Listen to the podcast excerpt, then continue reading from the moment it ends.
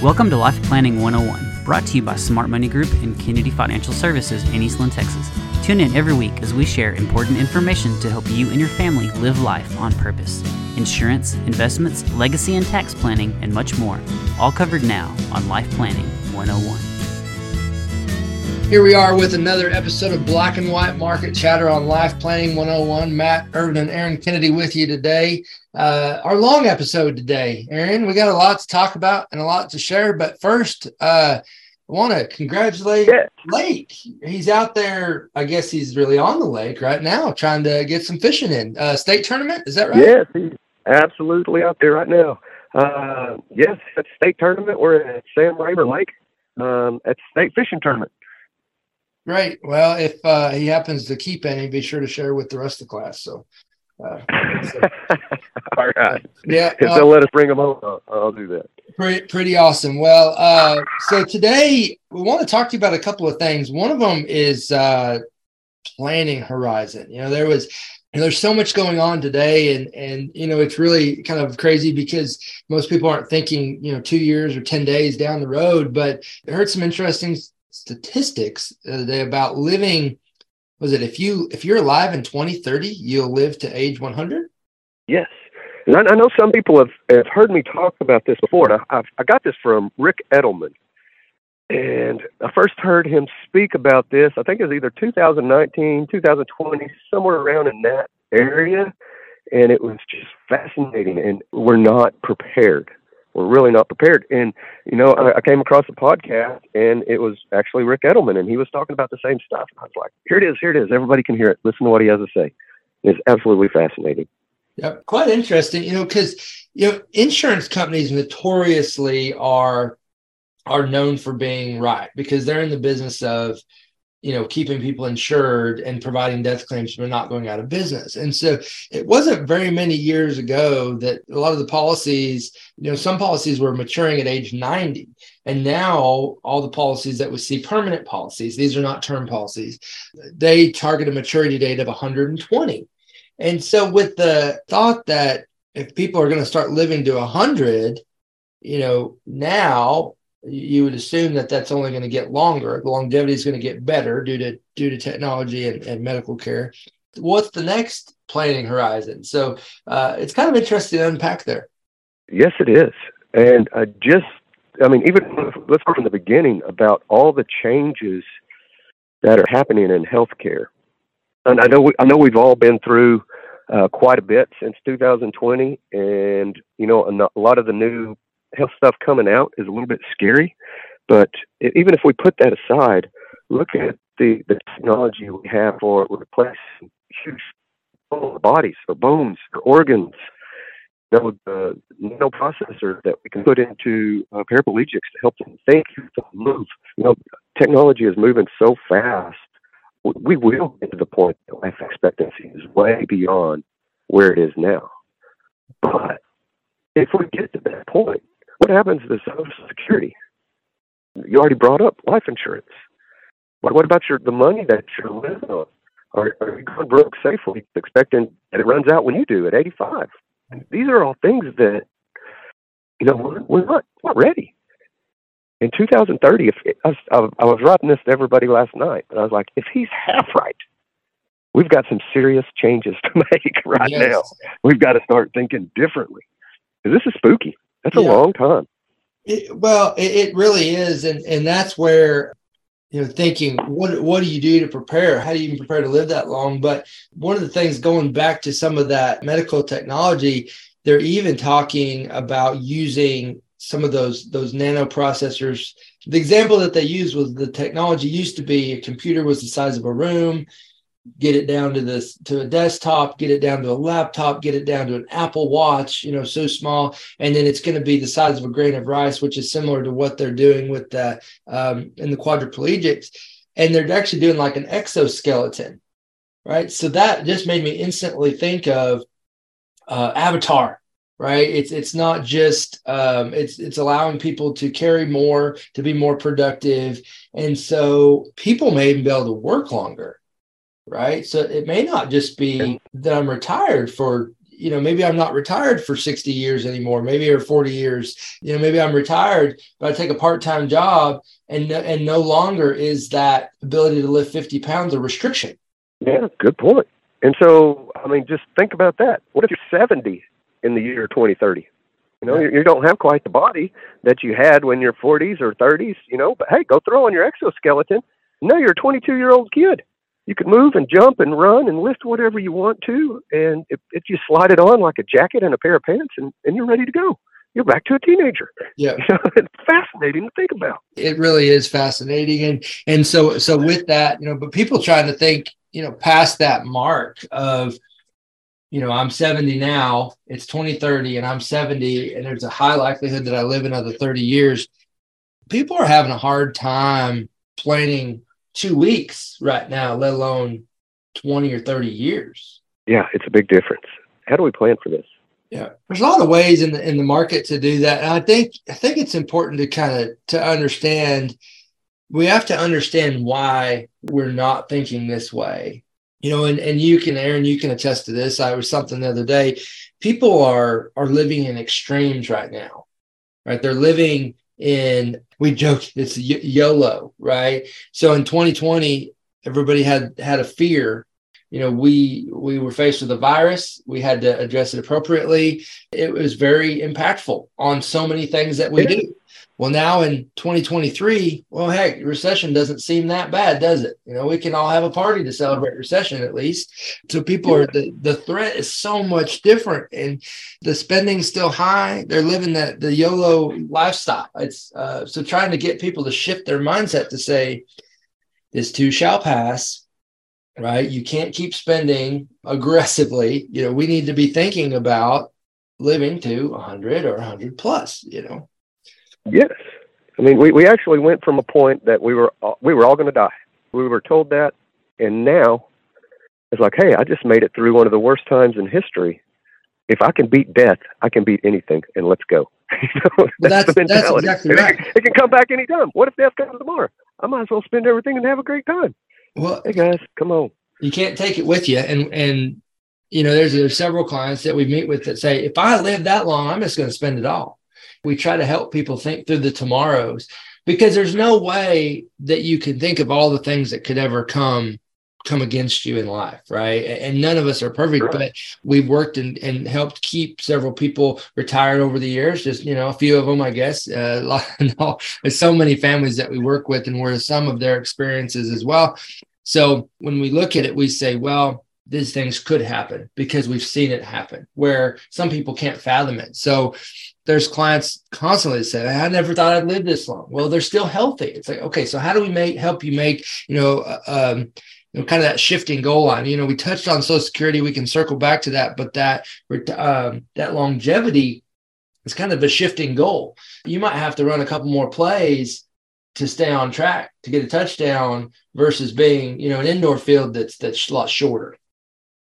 Think about that. If you're living to 100, what are the odds that you're going to run through a period in history that we have high inflation, that your money is drained away very, very quickly?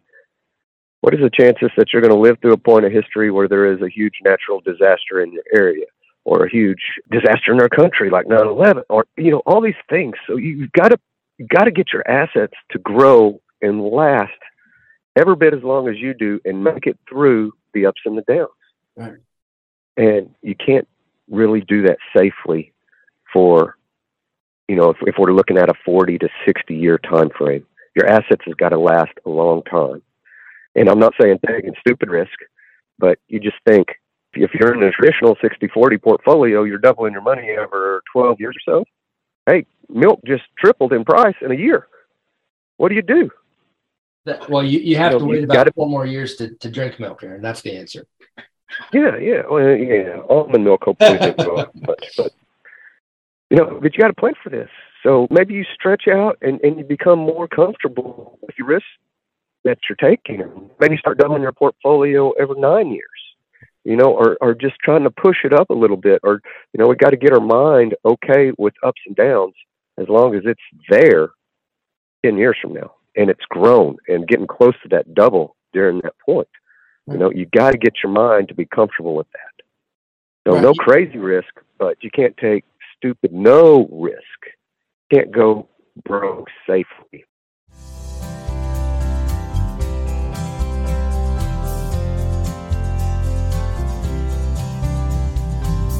Well, that's right. You cannot go broke safely. And it's kind of an interesting concept because so many of the people that we follow, I know you've read it, I've read it too. The 60-40 retirement portfolio is gone.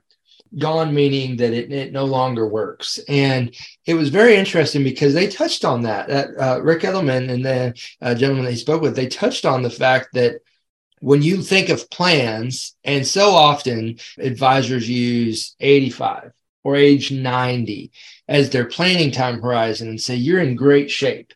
And we even see it with when we help someone log in to their 401k to help them with an allocation. They'll log in and they'll say, hey, it says right here that I could have, XYZ dollars a month for retirement. And so we start looking at the fine print. It says, yes, if you stay invested at, an 8% return and you have a 75-year time horizon, your money will, last breath, last dollar. I said, yes, okay. So if you want to live to age 75, that's what you can take out. So meaning the 60-40 was geared so much for a shorter planning horizon. So we have to make hay when the sun's shining. We have to stock our vegetables the years that they make for future years, right? That's exactly right. When you think about how quick money doubles, so let's look at that negative interest rate environment, because there's been countries in this world that have shifted to that model, and some pretty prominent countries, and you can speak better to that than I. But what I'm saying is cash looks pretty good. Flat looks pretty good in a negative interest rate environment. But how quick does cash double? Good gosh. So think. At zero, it never does. There you go. One, thank you. 72 years. Right. So if you're going to, so we're talking about the need to double your money, let's call it an average of 10 years, right? Just a good average. You can get a double every 10 years. Well, that could be okay. But if you get a double every 72 years, I don't know. I mean, respectfully, some people may never see their money double. To go backwards, to lose, we've always modeled inflation at about, 2 to 4%. Depending on the category. Some are more aggressive than that, like medical and education are high inflationary. Other, just a broad-based inflation is not typically that high year-over-year long-term average, right? You have bouts of high inflation like we're living now. So to go back to what you said earlier, will you ever see a high inflationary environment? Well, we're living it. And some folks have seen it twice. And so if you live another, 15, 20, 30 years, you'll probably see a third one.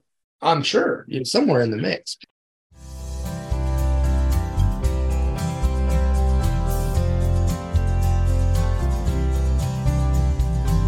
So we need to start looking at opportunities, and opportunities are coming in so many different ways. We touched on that, the ability to potentially work longer with the technology. So to go back, that technology that's there.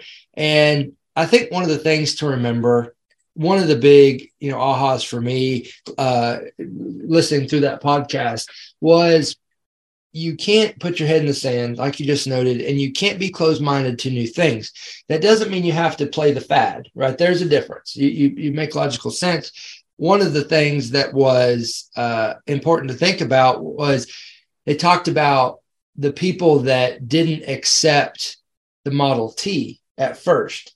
Well, it doesn't have any headlights. It doesn't have any windows. It's dusty. It's bumpy, And so the carriage and buggy guys were anti-car. Well, look at us now. Cars are innovative, and now they fly. People, personal flying vehicles, such like that. And something more recent that we can wrap our head around is, Blockbuster would laugh Netflix out of the room, of the negotiation room, and then look at now. Kodak, that's something we're very familiar with. They made reference to Kodak didn't adopt some of the technology that Instagram did because it didn't fit. Yeah, they sold it to Instagram. Yeah, and then Instagram turned around and I forget $2 billion, sold their company for $2 billion with 14 employees, and Kodak went bankrupt that year with 150 employees. So we got to stay open-minded. Now, it doesn't mean blindly accept everything that's true, but we also have to be forward-thinking, because with field goal that's moving, that extended planning horizon, we have to think differently, because where we could accept certain risks and then we disregarded other risks, that is flip-flopping. Longevity risk is becoming much more prevalent than it once was. And you can do this at different risk levels. Even if you can accept the idea that technologies are changing, we can go into a broad-based technology index or something like that with a very small portion, just knowing technology is changing. Mm-hmm. If you're a super aggressive person, then maybe you could go out there and, hey, I'm going to build a small portfolio of AI companies. I'm going to build a small portfolio of biotech companies. You know, even if you're keeping this at 2 to 3% of your portfolio, you can get as aggressive as you want or stay as broad-based as you want. You just got to have the acceptance that times change.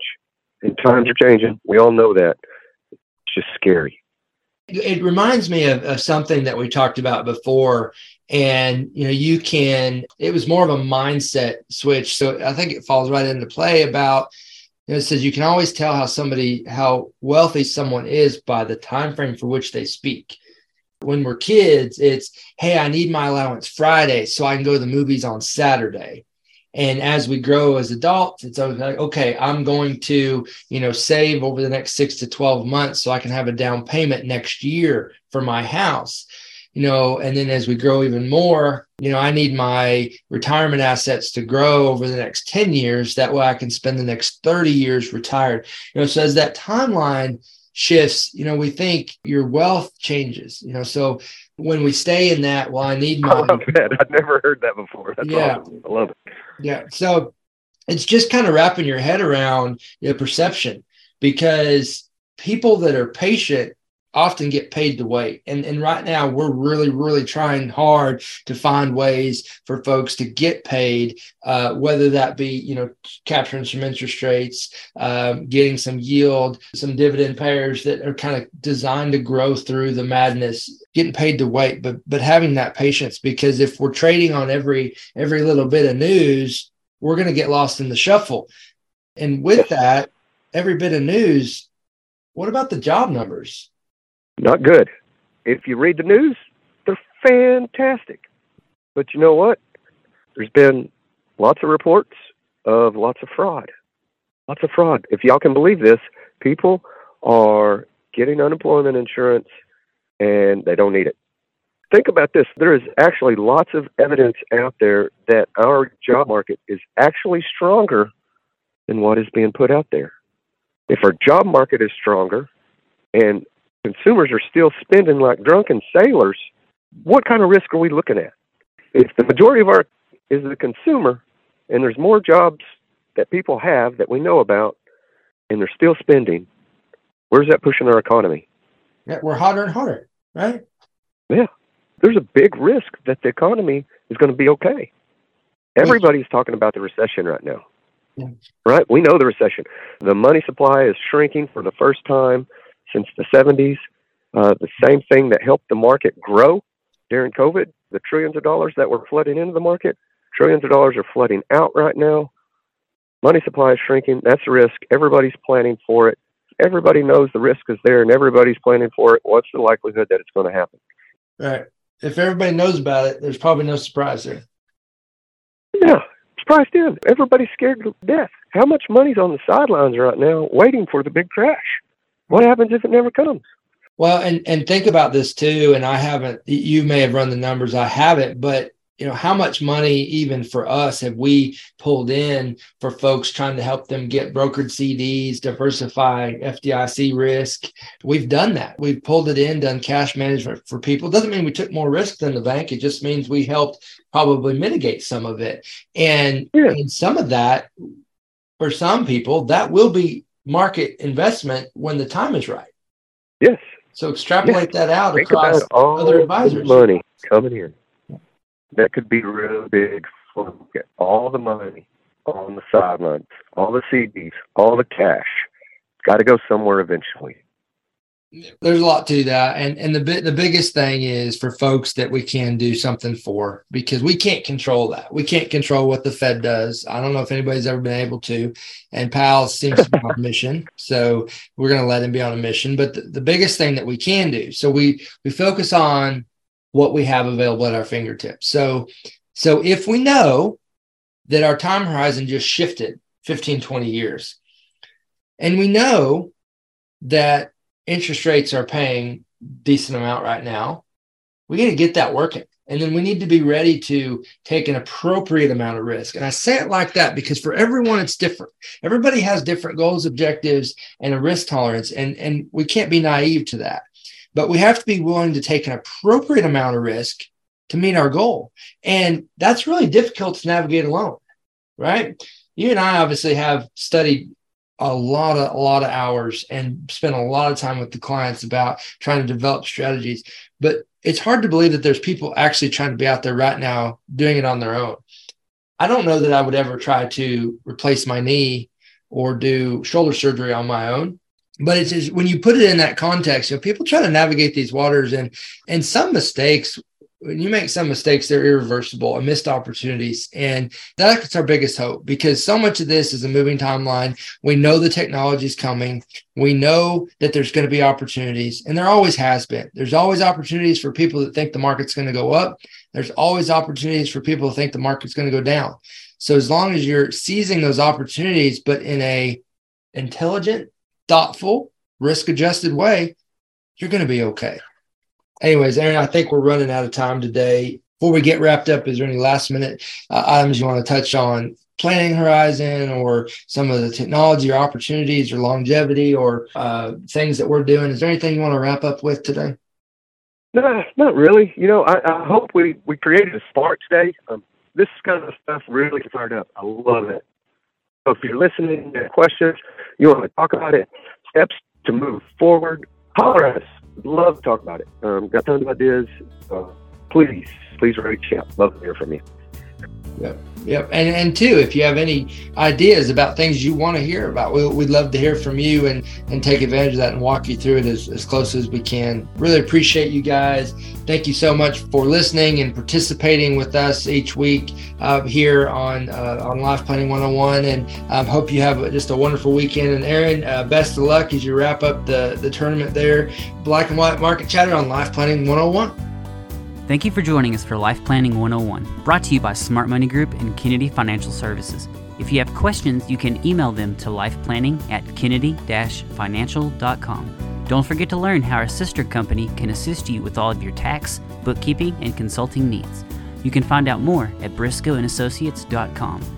Be sure to tune in next week for more Life Planning 101. The opinions expressed herein are those of the firm and are subject to change without notice. The opinions referenced are as of the date of publication and are subject to change due to changes in the market or economic conditions and may not necessarily come to pass. Any opinions, projections, or forward-looking statements expressed herein are solely those of the author, may differ from the views or opinions expressed by other areas of the firm, and are only for general informational purposes as of the date indicated. Securities offered through Calton & Associates Incorporated, a registered investment advisor, member FINRA/SIPC. Investment advisory services offered through Smart Money Group, LLC.